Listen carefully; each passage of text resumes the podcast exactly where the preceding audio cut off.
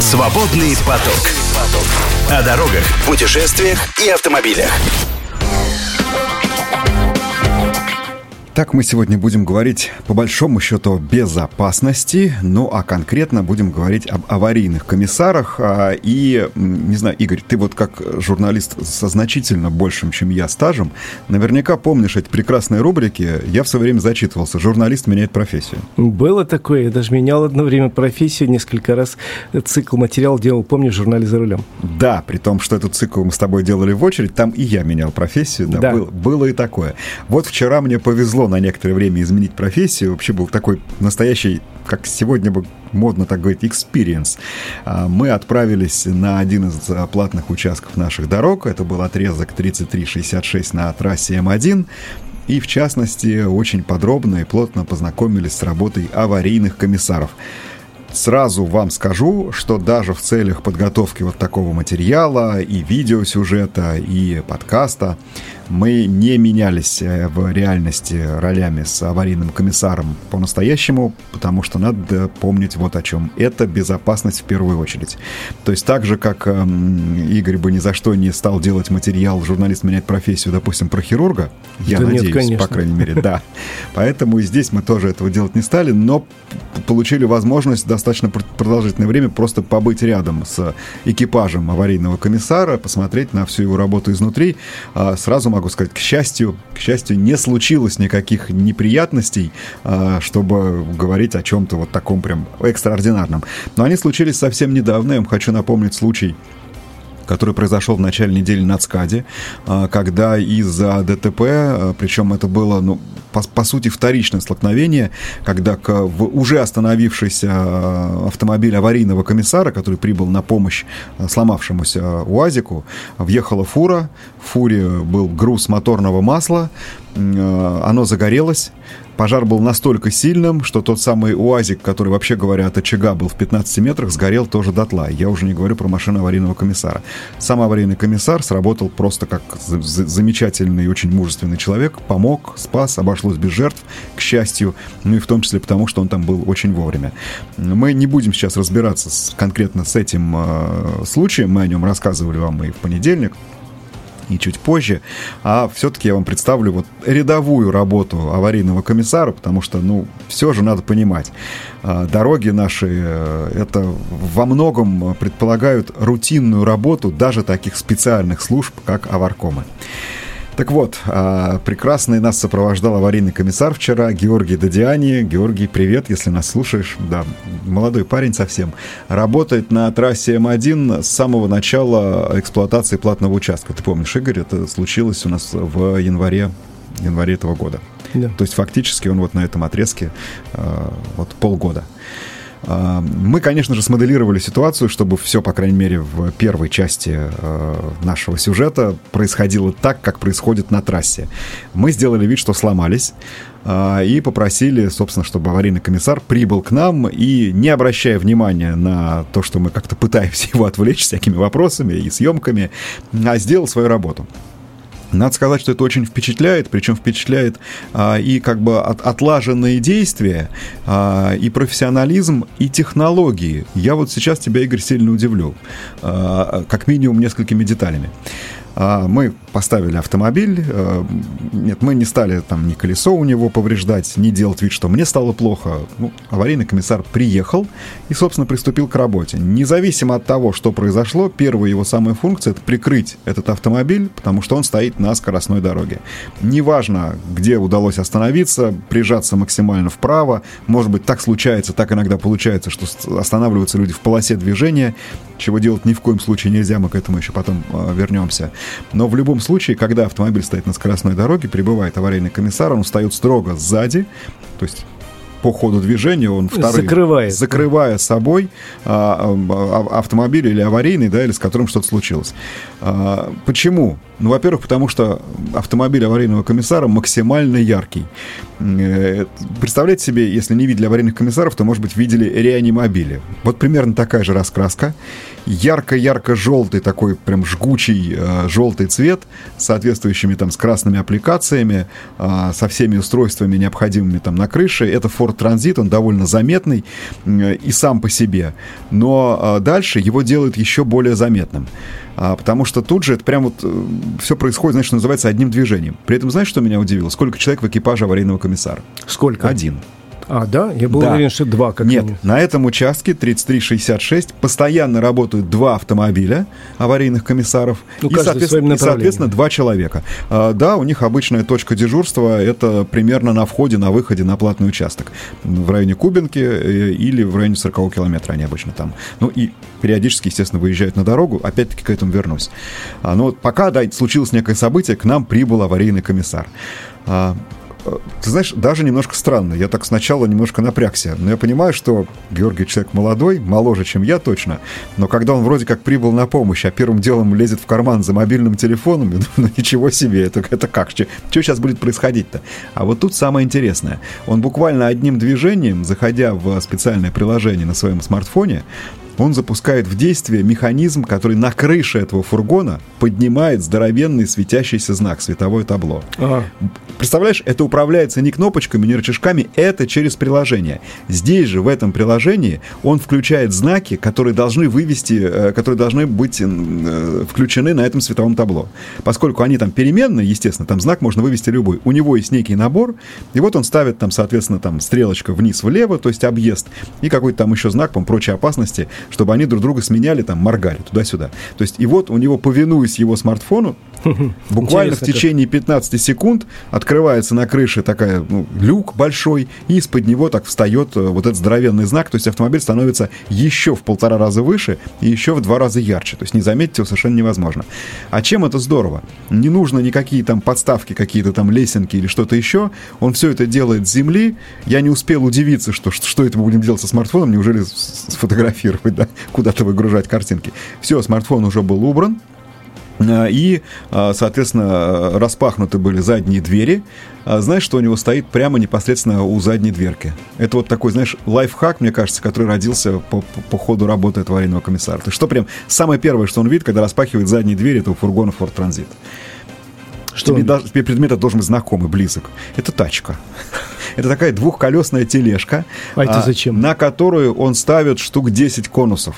Они же тяжелые, и бегать все время с ними неудобно, а носить всю эту стопку, пачку, это вот конусы дорожные, такие полноценные, знаешь, которые не опрокинутся ветром от э, близлежащего грузовика, который проезжает. А, и он эти конусы разводит э, по, соответственно, необходимым точкам. Их много, конусами, конусами он огораживает все пространство, э, и свой автомобиль, и мой автомобиль, так, ну, не по полукругу, а таким достаточно вы, вытянутым многоугольником. А если необходимо, будут еще там меры предприняты, если, условно говоря, на самом ходу на скоростном, он немножко растянет расстояние, потому что он конусы выставил не все, но огородил нас уже достаточно надежно.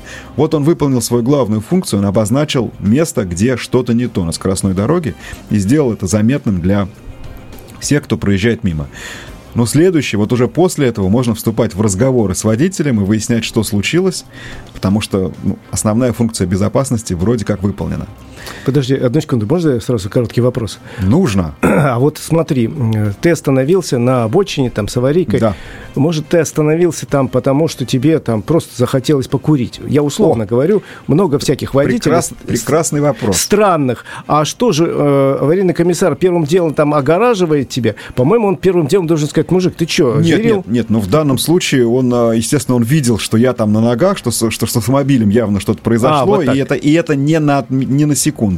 Я тебе могу сказать, что мы потом совершили проезд такой тестовый по всему. То есть просто выполняйте свою работу, мы, мы вот будем следить, задавать всякие вопросы. Такие же, как ты задаешь.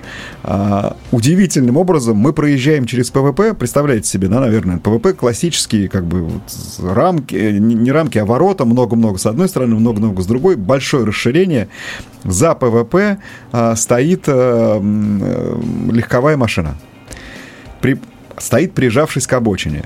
Стоять там нельзя, Потому что есть специальные площадки, вот чуть подальше, там в паре километров АЗС, в конце концов, где есть и площадка для отдыха, и все, что хочешь. Здесь именно ПВП. Остановка запрещена. Но стоит. А, мы подъехали к нему, опять-таки строго остановиться сзади, а, работают mm-hmm. маячки оранжевые, естественно. Пока еще не ставил конусы, действительно, да, первый, вот ты меня правильно поправил. Георгий пошел смотреть, что же там. А, а там дядечка Смоленский, судя по номерам, он проехал ПВП и, видимо, решил отдохнуть. И прямо здесь же за ПВП улегся спать. Обалдеть. Времени было 5 часов, 5 часов вечера. То есть вроде бы как, но ну, не самое такое. А, но он ему постучал в стекло, сказал, вы знаете, здесь нельзя останавливаться. Вот рядом АЗС, вы если хотите отдохнуть, можете проехать туда. Ну, дядька вынял и уехал. Поэтому, да, вот я так забежал вперед. Я прошу прощения. Ну, а что же с нами, да? А дальше мы пошли смотреть, собственно говоря, уже знакомиться с тем, что есть у аварийного комиссара, чтобы, если что, оказать нам помощь. Но чаще всего, потом уже едем, когда, Георгий, ради чего приходится вот как бы выезжать, останавливаться и и, и, так далее. ДТП или поломки? Говорит, ну, конечно, поломки. Ну, там это прям подавляющее большинство случаев. Из поломок самое частое это колесо.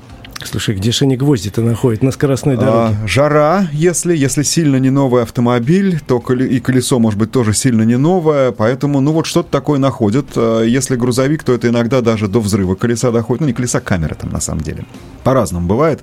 А, и вот они здесь, э, ну, если понятно, если это дальнобойщик, то, конечно же, ему там и помощь-то особо именно в процессе замены колеса не нужна, он справится и уедет. Поэтому здесь зачастую достаточно просто прикрыть собой, максимально ярко обозначить а, вот этот автомобиль. Но бывает и на легковых машинах стоят без колеса, горюют, кукуют, то ключей нет, то запаски нет, то еще чего-нибудь нет. Ну а что делать? Вот на этот случай как раз у аварийного комиссара все есть с собой. Как минимум у него есть домкрат хороший, даже с грузовиком справится, между прочим. У него есть э, ключи, ну, какой-то не самый широкий набор, но тем не менее. Колесо легкового автомобиля поменять точно можно. У него есть компрессор, между прочим, потому что очень часто колеса э, достаточно подкачать, и можно уже дотянуть до шиномонтажа. То есть с этой неисправностью он, э, если что, способен совладать. Но самое главное, э, вот перед тем, как мы еще стали открывать, у него там такой стеллаж настоящий с ящиками, где всякое оборудование, у него есть очень хороший, я прям позавидовал, и не один трос, потому что опять-таки, Буксировочный. Если, да, если автомобиль на своих колесах стоит там, где не нужно, первым делом его постараются эвакуировать. Если все в порядке, если его можно тащить на буксире, то, конечно же, это следующее, когда вот сначала прикрыли, выяснили, в чем дело, и потом, если возможно, то на буксире довести до ближайшей точки. Тут, правда, надо понимать, что, предположим, э, вот ты же ездил по этому участку, на 33-м километре э, въезд на него, на 46-м ПВП, на 66-м окончание. Вот если на 47-м километре километре. Кто-то встал и сломался, и его можно отбуксировать, то буксировать придется аж вот до Кубинки, потому что там ближайшая площадка будет э, тогда, когда дорога уже приходит в обычной конфигурации. На скоростной трассе не предусмотрены повороты, и АЗС там поэтому в эту сторону нет. Кстати, об АЗС. Вторая самая распространенная причина – кончилось топливо. Это мы с тобой думали, что только на М11 это бывает. Умудряются обсохнуть и на М1. Вот так, хотя там, собственно, всей платной дороги 50 километров. И что тогда делаем? А, что тогда делаем? А, машина остается, естественно, огороженная э, на своем месте. Водителя машины обсохшей э, аварийный комиссар берет в свой фордик, и они едут на заправку. Вот что важно. Никакого дела с деньгами аварийный комиссар не может иметь, в принципе. Поэтому водитель едет с ним. Он должен сам там оплатить или бензин, или дистопливо сам сказать, какое выбрать. Единственное, далековато приходится ехать, потому что иногда приходится ехать через развороты Кубинки в обратном направлении и потом туда. Но это вот работа такая. Это, это сервис платных дорог. Кстати, еще раз, за него платить никому и никак не нужно. Аварийный комиссар ни в коем случае да, за свои услуги счет не выставляет. Вы уже заплатили за проезд по этой Совершенно дороге. верно. И в эту сумму входят все возможные услуги, там и организация ну, числе, мест да, для отдыха. В том числе и помощь, да. В том числе и помощь на дороге. Но ты знаешь, что здорово? А, в Форде Транзит аварийного комиссара, я так посмотрел сбоку, стоят две канистры. Ну, ты догадываешься, почему две? Ну, потому что надо... Дизельное топливо да. или бензин. Он их не смешивает. И вот тут я подумал, а здорово. Понимаешь, когда ты встал без э, бензина на машине, где-то там, ну, случайно так получилось, тебе уже все равно, ты даже из бутылки перельешь себе топливо. Нет, тебе предоставят специальную канистру вот именно под твой вид э, горючего, и именно, именно его нальете. Поэтому, да, второй, э, вот такой вот, второй по частоте случаев, это автомобиль без бензина, Съездили, залили, приехали, вороночка тоже, естественно, есть, заправились, все, пожелали счастливого пути и разъехались. Но, к сожалению, не все бывает так хорошо, легко и просто, а бывает и сложнее. И я сейчас об этом расскажу, э, только переведем дух. Свободный поток. Слушайте наши подкасты на Яндекс Музыке, Apple Podcast, Castbox, Spotify и на других платформах. Так, аварийные комиссары, безопасность на наших трассах и люди, которые ее обеспечивают. Сегодня в фокусе нашего внимания такой взгляд изнутри вам представим на работу аварийного комиссара.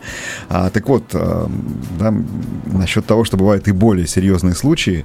Сейчас мы вернемся в машинку, потому что мы в автомобиле, в фургончике аварийного комиссара посмотрели все, что есть, да, пооткрывали там все возможные ящички. Сейчас дальше его исследуем. Но просто перед этим короткая зарисовка. Едем по, в, по маршруту, у них стандартный маршрут, вот эти все полностью 33 километра километра нужно проехать. Кстати, сразу могу сказать, что в хорошую погоду, в такой день, как вчера, это происходит раз в 3 часа. Обязательно объезд по кругу всего всех этих получается 33 плюс 33, 66 километров. Но когда похуже, там и раз в час выезжают. Это кроме того, что, да, все время дежурство, и если, не дай бог, что случилось, то немедленный выезд к месту происшествия. Подожди, пожалуйста, можно еще один вопрос? Давай. А информацию о происшествии они получают с камер? А, да, вот. А, информацию с камер от пользователей, от кого угодно получает диспетчер. И диспетчер распоряжается работой аварийных комиссаров. Любое его движение аварийного комиссара только с, обязательно с отправкой информации диспетчера. То есть это опять-таки делается через смартфон, он, он должен доложить, я поехал в объезд. И ну, все, и, и, и вперед. Либо ему э, диспетчер или отзванивается, или пишет, вот там ты, там ты, такой-то ЧП, выезжай. То есть, э, насколько я понимаю, э, там камер достаточно на скоростных участках, чтобы покрыть весь участок целиком? Ну, это не ЦКАД, где 100%, да, мы видим все. Там, наверное, все-таки поменьше, но и камеры, и пользователи, и сами люди, которые потерпели какую-то неприятность, звездочка 390. Вот запомните этот номер, я надеюсь, вам не придется им пользоваться, но но имейте в виду, что вот если вы на М1 и что-то случилось, или на, на любой другой трассе, ну вот если на М1 звездочка 390, то к вам приедет замечательный Георгий. Может быть, их там 8. Или его сменщик. Или его сменщик, да. Так вот, а, едем по этому участку, и я так смотрю, какое-то пятно нехорошее на дороге. Не повреждение покрытия, а именно пятно. Ну, я догадываюсь, от чего оно, поэтому спрашиваю, Георгий, а, наверное, каждый километр можешь описать, знаешь, где что было? Он говорит, да, вот здесь вот был пожар. Ну, видно, действительно. Я говорю, ну и как? Дотла. Машины очень быстро горят, поэтому вот что-то такое случилось, э, без жертв. А, у человека какое-то воспламенение, возгорание произошло на ходу, он успел остановиться, но приехавшие... И выбежать. Да, приехавшие аварийные комиссары, там уже особо и тушить-то было нечего. А, кстати сказать, норматив на прибытие аварийного комиссара 15 минут а от момента получения им информации от диспетчера. Вот поэтому два автомобиля дежурят в разных концах противоположных и на противоположных сторонах платного участка. То есть ему надо обязательно успеть вот свои там 33 а, километра вот эти вот проехать, как только он получил сигнал. И, ну, успевают, в общем-то, вопросов в этом отношении нет. А, часто прибывают самыми первыми. А, если что-то произошло, еще до того, как приедет, допустим, экипаж ДПС, и даже до того, как приедет скорая помощь. И вот это следующий блок интересный, с которым мы познакомимся. Что, если нужно помочь водителю, что есть у аварийного комиссара? Самое главное, у него есть некие знания. Вот когда Георгий сюда устраивался на работу, он прошел курсы, они были достаточно короткие, а, но а, курсы оказания первой помощи. Ага. Кстати сказать... То есть он еще в некотором смысле парамедик? А, да, наверное. Ну, может быть, парамедика слишком громко сказано. Я но, в некотором смысле. Но некие, да, некие навыки у него есть. Кстати сказать, а, при этом э, среди аварийных комиссаров довольно много а, сотрудников, которые уже по, по прежнему своему месту работы обладают некой специализацией. Это МЧС, это МВД, например. А, то есть есть в том числе люди из ГИБДД, которые туда приходят. То есть они уже подготовлены к работе на дороге, в том числе с позиции и безопасности, и оказания первой помощи. То есть человек обучен, курсы прошел, и у него, надо сказать, укладка, ну, то есть у него есть простейшая автомобильная аптечка, самая простая, запечатанная, ну, которая вообще ни о чем, мы с тобой знаем, которая ну, на борту должна быть. Да, но у него отдельно лежит такая прям целый баул огромный, знаешь, с которым вот иногда выходят из фургонов скорой помощи. И там чего только нет. Там и эти одеяла, знаешь, такие двусторонние, и лед, э, вот это, ну, охлаждать. Да, и, я понял. В общем-то, ну, есть все. Я... Будем надеяться, да, что э, То на, есть на, на, на крайний случай у него все под рукой. Обеспечить покой, да, не дать замерзнуть и еще что-то, оказать какую-то первую помощь э, он сможет, но тем более, что мы все-таки с вами знаем, что и у скорой помощи, по счастью, свой норматив прибытия к э, месту какому-то неприятному, и там он, по-моему, что такое 20 минут назывались. То есть аварийный комиссар бывает приедет раньше, и что-то он уже сможет сделать и сможет помочь. Еще раз скажу, к счастью, это случается совсем не часто. Все-таки основная причина выездов — это остановившийся автомобиль, к которому нужно приехать, выяснить, в чем дело, и по возможности удалить со, со скоростной дороги. Плюс к тому у него наверняка должен быть некий э, базовый юридический уровень знаний юридический уровень знаний, некая подготовка к разговору с водителем. Психологически. Да, э, ну то есть в том, в том числе поэтому приветствуются инспекторы ДПС, если туда приходят, то что у них все это уже есть. Ну вот, и мы отправились в эту поездку, по ходу которой, собственно говоря, вот масса таких интересных сведений. Я задал вопрос, говорю, Георгий, а как сюда-то, собственно говоря, попал? Э, меня поразил искренний ответ. Э, он такой был, знаешь, какой-то он неожиданный, и в таких ответах не врут, мне кажется. И я нисколько не сомневаюсь, что Георгий был абсолютно уверен в себе, когда сказал, мне нравится людям помогать. Поэтому когда, вакансию, когда я эту вакансию увидел, я на нее отреагировал, и, в общем-то, вот, и вот теперь я здесь. Нравится работать, э, с удовольствием э, выполняет все свои обязанности и действительно помогает людям. Это только кажется, что вот аварийные комиссары, ну вот они стоят, стоят, э, а, а потом, если вдруг ничего не случилось, то ничего. А если на самом деле нет, это всегда некая готовность к выезду, это достаточно выматывающая, между прочим, э, такая работа. А, и потом, ну вот смотрите, всего-навсего один проезд мы сделали а, вот по участку в два конца. А, и то, пусть немножко анекдотичный случай, но тем не менее потребовал внимания аварийного комиссара. Вот Вмешательство, вот, Да, вот этот вот дядечка, который решил уснуть на ПВП. Есть, Хорошо, хоть не в левом ряду. А, я спросил, между прочим, э, редко когда получается так, что вот целиком проезд не, э, ну, ни к чему не приводит в конечном итоге. Потому что кроме каких-то аварийных случаев, это, естественно, контроль состояния дороги. Любые повреждения, повреждения отбойников, Тоже повреждения знаков, э, не горит лампа, ну и так далее, и так далее. Я спросил, как работаете. Вы вот наш, вы наши герои, давайте рассказывайте, как изнутри смотреть, как работаете. Э, там сложная такая схема, у них длинные смены с 9 до 9. Я говорю, какая больше нравится? Я понял ответ. Мне тоже все время больше нравились ночные смены, когда мне доводилось работать вот так, в, что называется, день-ночь. А, ну и вот что важно понимать. Я, когда уже с ним прощался, с Георгием, я вспомнил такую байку, не байку, историю про Генри Форда. Ты знаешь, какую он придумал систему оплаты для своих наладчиков, которые поддерживали оборудование в исправности? Я помню, ты мне рассказывал, напомни. Да, он, а, он платил, когда они не выходили из своей комнаты. То есть, когда оборудование работало исправно. Им шла оплата сдельная почасовая за то время, пока они ничего не делали.